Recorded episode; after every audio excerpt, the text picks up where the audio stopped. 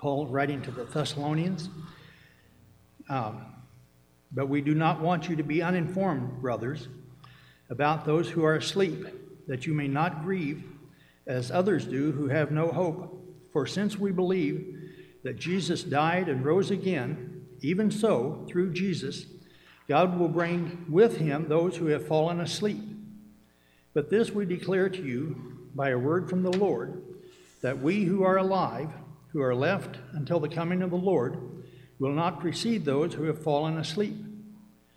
For the Lord himself will descend from heaven with a cry of command, with the voice of an archangel, with the sound of the trumpet of God, and the dead in Christ will rise first. Then we who are alive, who are left, will be caught up together with them in the clouds to meet the Lord in the air. And so we will always be with the Lord.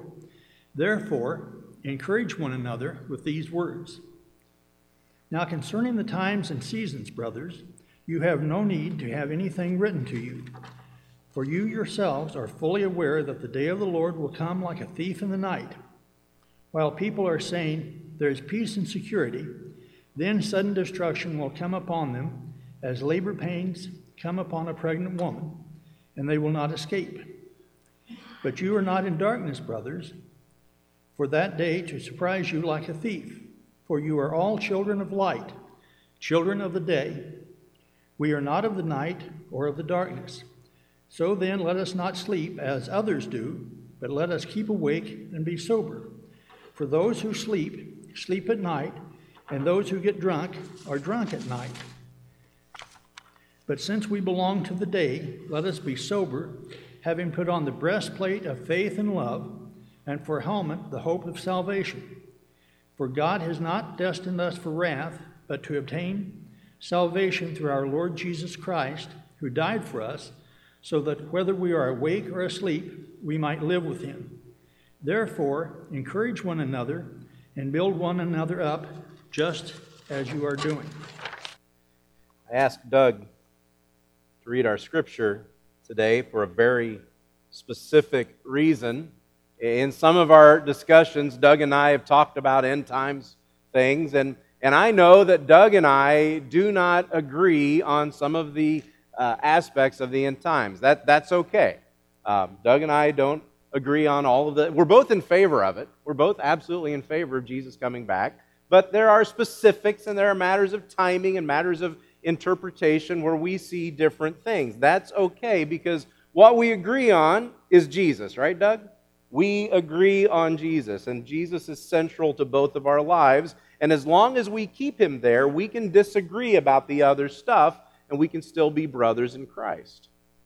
Paul wrote this passage because of a misunderstanding in the Thessalonian church. You remember, I've mentioned this many times. I'll continue to remind you. Paul was only with them for a short time, just a few weeks.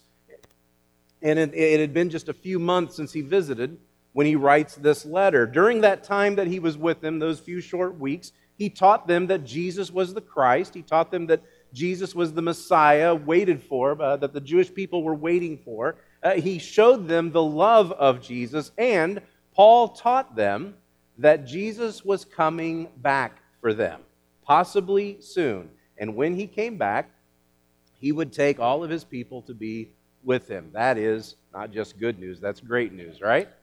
Right? Right. But the problem was, in the intervening months since Paul's visit, some of the people in the Thessalonian church had passed away. Some of them had died. Now, if Aunt Maud had been a, a faithful member of the church, and if she died before Jesus returned, what was going to happen to her? And this misunderstanding developed within the Thessalonian church that if Aunt Maud died before Jesus returned, then Aunt Maud was just gone, that she was not going to be resurrected. If she missed out on the return of Jesus, then she also missed out on her resurrection. They believed that those who died before Jesus returned were lost, and as a result, they lost hope for them. So, what does Paul say here? Two times in this passage. Paul says, encourage one another. He says it there in the end of chapter 4, verse 18, he says, Encourage one another with these words. Chapter 5, verse 11, again, he says, Encourage one another as you are already doing so. Do you see that? He says, Encourage one another. He doesn't say, Argue with one another. He doesn't say, Divide the church based on your interpretations of the events that I'm telling you about. He doesn't say, Decide who you can and can't have fellowship with based on how they view these events. He doesn't say, I'm right, you're wrong. He says these words are to encourage. And the reason they are to encourage is because it's a horrible thing to lose hope. The Thessalonians had their hope set on one thing. And when that one thing didn't happen, when it hadn't happened yet, their hope was crushed. That's still true today. Maybe it's, maybe it's true for you. People put their hopes in wrong things. And, and when people put their hopes in the wrong thing, that hope is lost. Broken hearts, broken dreams, disease, and pain, these things steal our hope. Paul writes this because there is real hope. And since there is real hope, we can offer people real encouragement. And so this passage is all about real hope. Where do you put your hope? It's real easy for us to say, My hope is in the Lord. I put my trust in the Lord. But I would say, Really? Are you absolutely sure that your hope is in the Lord? One thing that I do every now and then that I find very telling, and I notice myself doing this, complete this sentence. You don't have to do it out loud. Complete this sentence in your heart, in your mind. Everything will be fine as long as I have blank. Now, what, what went there? Well, maybe as long as I have the Lord went there, but maybe something else went there. Everything will be fine as long as I have my health, as long as I have my savings, as long as I have my home, as long as I have my job, as long as I have my retirement, as long as I have someone else, this other person in my life. Everything will be fine as long as I have that. Now, I want you to hear me. Some of those things, some of those things are very good, some of those things are very necessary, but none of those things can be your hope. If it can be taken away from you, if you have to protect it, that means that it is a false hope. When we put our hope in anything other than God, you know what that's called? That's, that's called idolatry. When we put our hope in anything other than Jesus, that is called idolatry.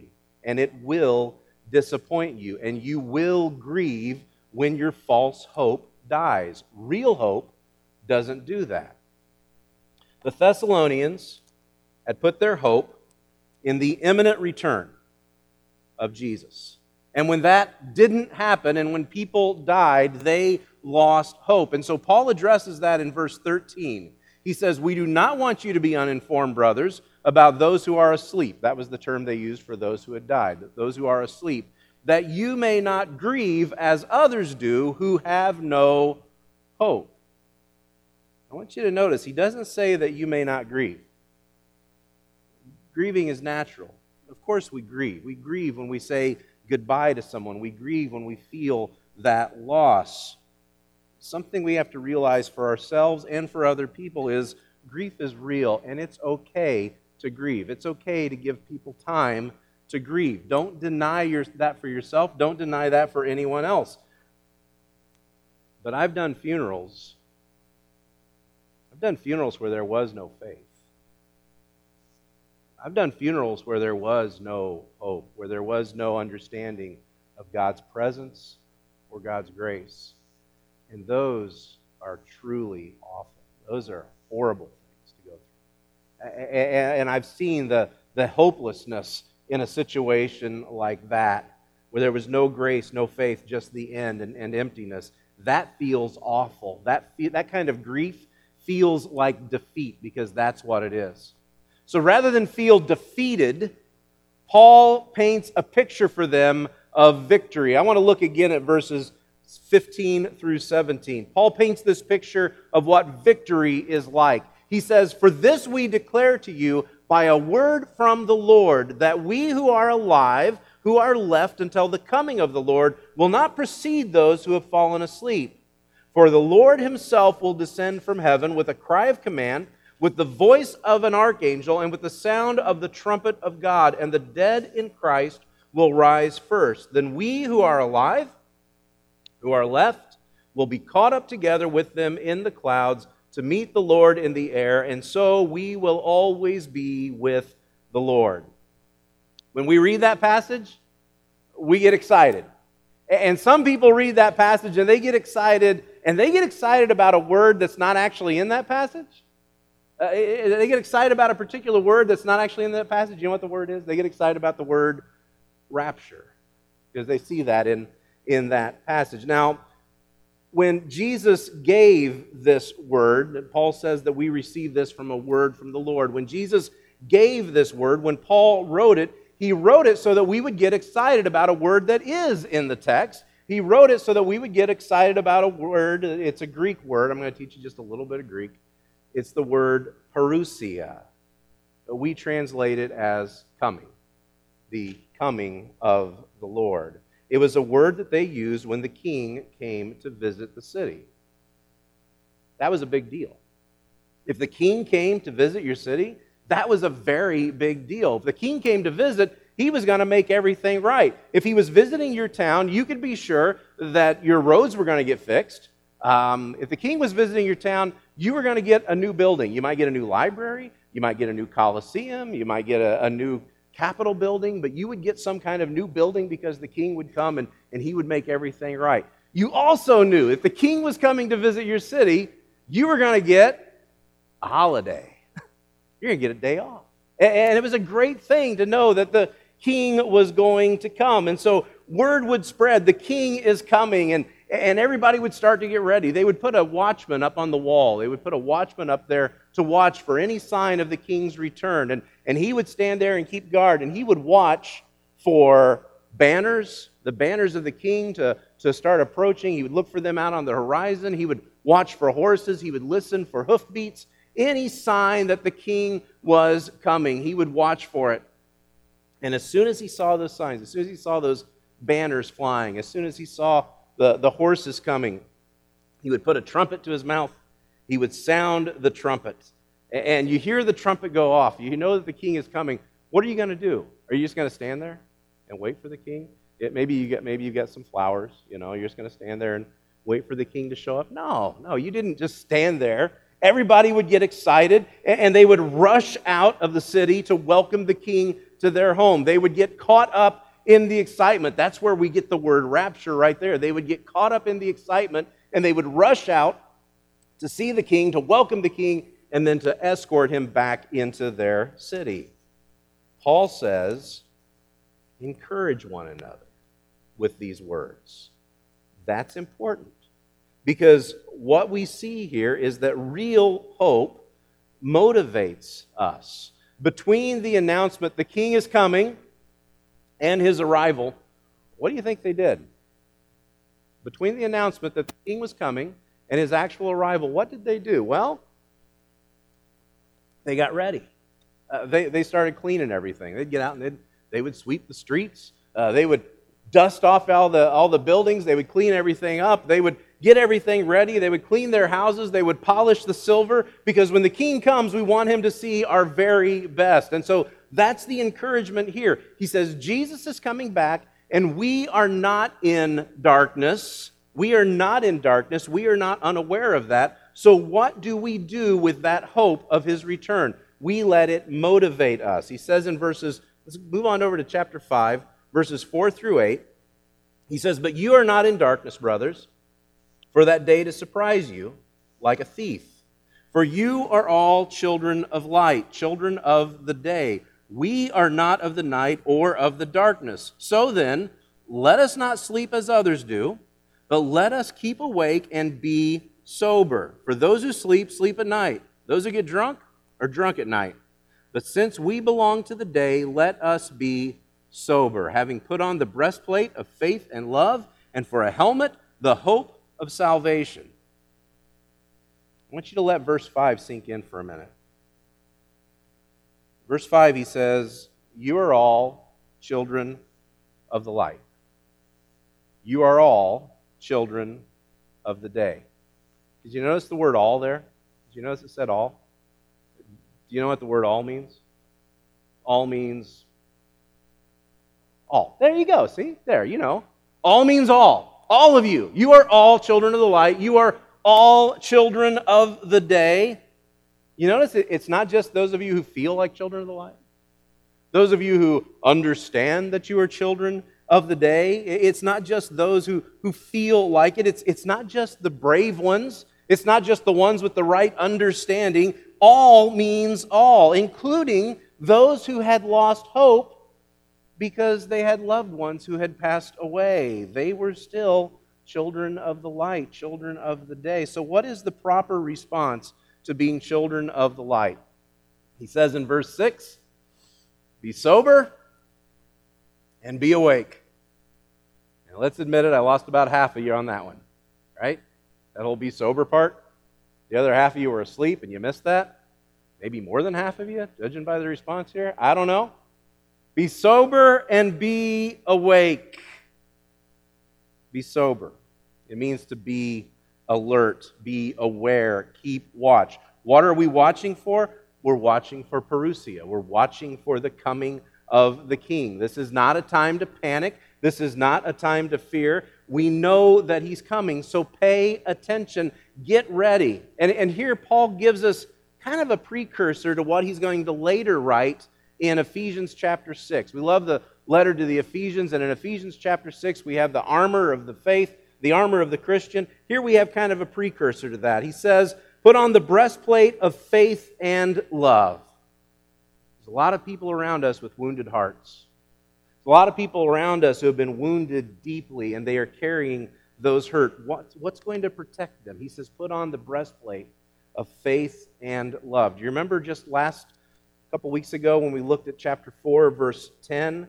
Chapter 4, verse 10. Uh, in verse 9, Paul says, Now I have no need to write to you about brotherly love because the Lord himself showed you how to love. But now in verse 10, he says, I want you to love one another, to keep doing so more and more. And here he turns around and says, Put on the breastplate of faith and love. And then he goes on and, and he says, Put on the helmet as a helmet, put on the hope of your salvation. Hope as a helmet to protect your head. Protect your head with hope. I don't know if you noticed it or not, but did you see what showed up in that passage? There between the, the helmet and the breastplate, we have faith, love, and hope. You remember them? Faith, love, and hope. We saw them also way back in chapter 1. In chapter 1, verse 3, Paul says, Remembering before, we remember before our God and Father your work of faith and labor of love and steadfastness of hope in the Lord Jesus Christ. All three of them, faith, love, and hope, all three of them are active. All three of them do something. They make a difference in your life, they make a difference in your walk with Christ, they make a difference in how you stand fast in your faith. And he goes on and says in verses 9 and 10 For God has not destined us for wrath, but to obtain salvation through our Lord Jesus Christ, who died for us so that whether we are awake or asleep, we might live for him. There's a connection here. You are all children of light. Remember that part? You are all children of the day. And then in verse 9, he says, You are not destined for wrath. Let me tell you, some of you need to hear that. Some of you desperately need to hear that. You are not destined for wrath. God's not looking for some excuse to wipe you out. God is not waiting for you to screw up so that he can lay the whoopee on you, so that he can say, That's it, I've forgiven as much as I'm going to forgive, I'm done. You are not destined for wrath. God is not mad at you, God is mad about you. you do you understand that? God's not mad at you, He is crazy about you. He loves you. You are not destined for wrath. Stop living in fear that you might screw up and, and lose your chance with Him. He loves you. Stop living in fear. Live in the light and stand fast. And Paul says twice here real hope brings encouragement. He says it in verse 18 of chapter 4, and then he says it again in verse 11 of chapter 5. Encourage one another. Encourage one another. He does not say, don't let anyone get their hopes up because this might not work out, okay? Uh, don't let anyone get too excited about it because it, it may not work. No, he says, encourage one another. Encourage one another. This can't miss. This will not let you down. Now, does that mean that you're going to understand everything completely and perfectly? No, I don't think so. Does it mean you're never going to have to adjust your thinking and think, well, maybe I'm looking at this a little bit wrong? No. But he doesn't say put on understanding as a helmet. You notice he doesn't say put on your correct interpretation of the end times as a helmet? No. What does he say to put on as a helmet? Hope. Put on hope as a helmet. Your hope might look different than mine. I think Paul's hope looked very different than ours. I, have mentioned many times this was Paul's first letter, possibly his first letter, written very, very early in his ministry. Every chapter in 1 Thessalonians, five chapters long, every chapter he mentions the return of Christ, and he presents it as the imminent return of Christ. Jesus can come back at any minute. And he says it like, like he says here in verse 17 we who are still alive. The Apostle Paul said, We who are still alive. He expected himself to be alive when Christ returned. He believed that he would live to see it. This was his first letter. His last letter that we have is 2 Timothy. 2 Timothy was written about 25 years after 1 Thessalonians. About 25 years, quarter of a century has gone by. What's Paul done in that quarter of a century? Well, he's been beaten repeatedly. Um, he's been shipwrecked. He's been imprisoned. Uh, he's been rejected by his people. he, he was stoned to death at one point, apparently almost to death, if not to death. He's been through a lot. This man has seen a, a lot of struggles in those 25 years. So, so when we get to 2 Timothy, what does Paul's hope look like in 2 Timothy? In chapter 4, verse 6, this is what Paul says. The same man who said, We who are still alive, who are left until his coming. In chapter 4 of 2 Timothy, verse 6, Paul says, For I am already being poured out as a drink offering, and the time of my departure has come. I have fought the good fight, I have finished the race, I have kept the faith. And there is now Henceforth there is laid up for me the crown of righteousness, which the Lord, the righteous judge, will award me on that day, and not only to me, but to all who have loved, all who have longed for his coming, all who have longed for his parousia. What happened? Did Paul lose hope? Does that sound like he lost hope in those 25 years? No. Paul couldn't lose hope just as you can't lose this hope. But Paul's hope transformed. So that in 2 Timothy chapter 4 verse 18, Paul is able to say, "The Lord will rescue me from every evil deed and bring me safely into his heavenly kingdom. To him be glory forever and ever. Amen." So be aware your hope today may not look like the hope that you have tomorrow. That doesn't mean that you've lost hope. It means that you grew and you transformed, and your hope has transformed with you. One of my favorite little scriptures in Romans chapter 5, verse 5, and I love the way it's translated in the New American Standard Translation. Romans 5 5 in the New American Standard simply says, Hope does not disappoint. Hope does not disappoint. How many things in your life disappoint you? How many things in our world disappoint you? Um, has your savings ever disappointed you? You ever taken a look at just how much interest you didn't make last year and you were disappointed? You ever had one of those moments that your health, has your health ever disappointed you? Has other people ever disappointed you? Does medicine ever disappoint us? Chemotherapy ever disappoint anyone? Radiation treatments ever disappoint anyone? Can I ask, has politics ever disappointed anyone? Oh, you wake up for that one, don't you? Yeah, we, we, we're all disappointed. I think that's the one thing we can all say. We're, it doesn't matter who you are, we're all disappointed. None of those things are worthy of your hope. Real hope doesn't die, it only transforms. And as long as you remember that, you will stand fast. As long as you know death is not the end, we are not in darkness, and Jesus gets the last word on your life and on your hope. Real hope doesn't die, it only transforms. Therefore, let it transform you. Be ready, be sober, pay attention because your king is coming, and this is not a time to be afraid. This is not a time to be worried about, well, am I going to make it? Be ready. You are children of light. Be motivated, motivated to serve, to live, and to let your hope move you to do something greater than you've ever done before. Some of you, some of you have settled for safe.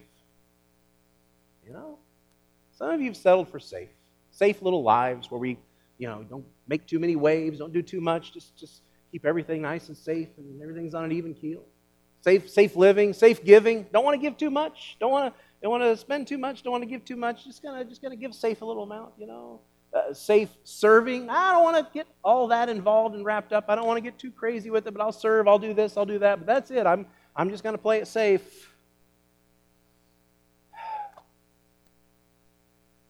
You don't need a breastplate and a helmet if you're going to do something safe. Do you?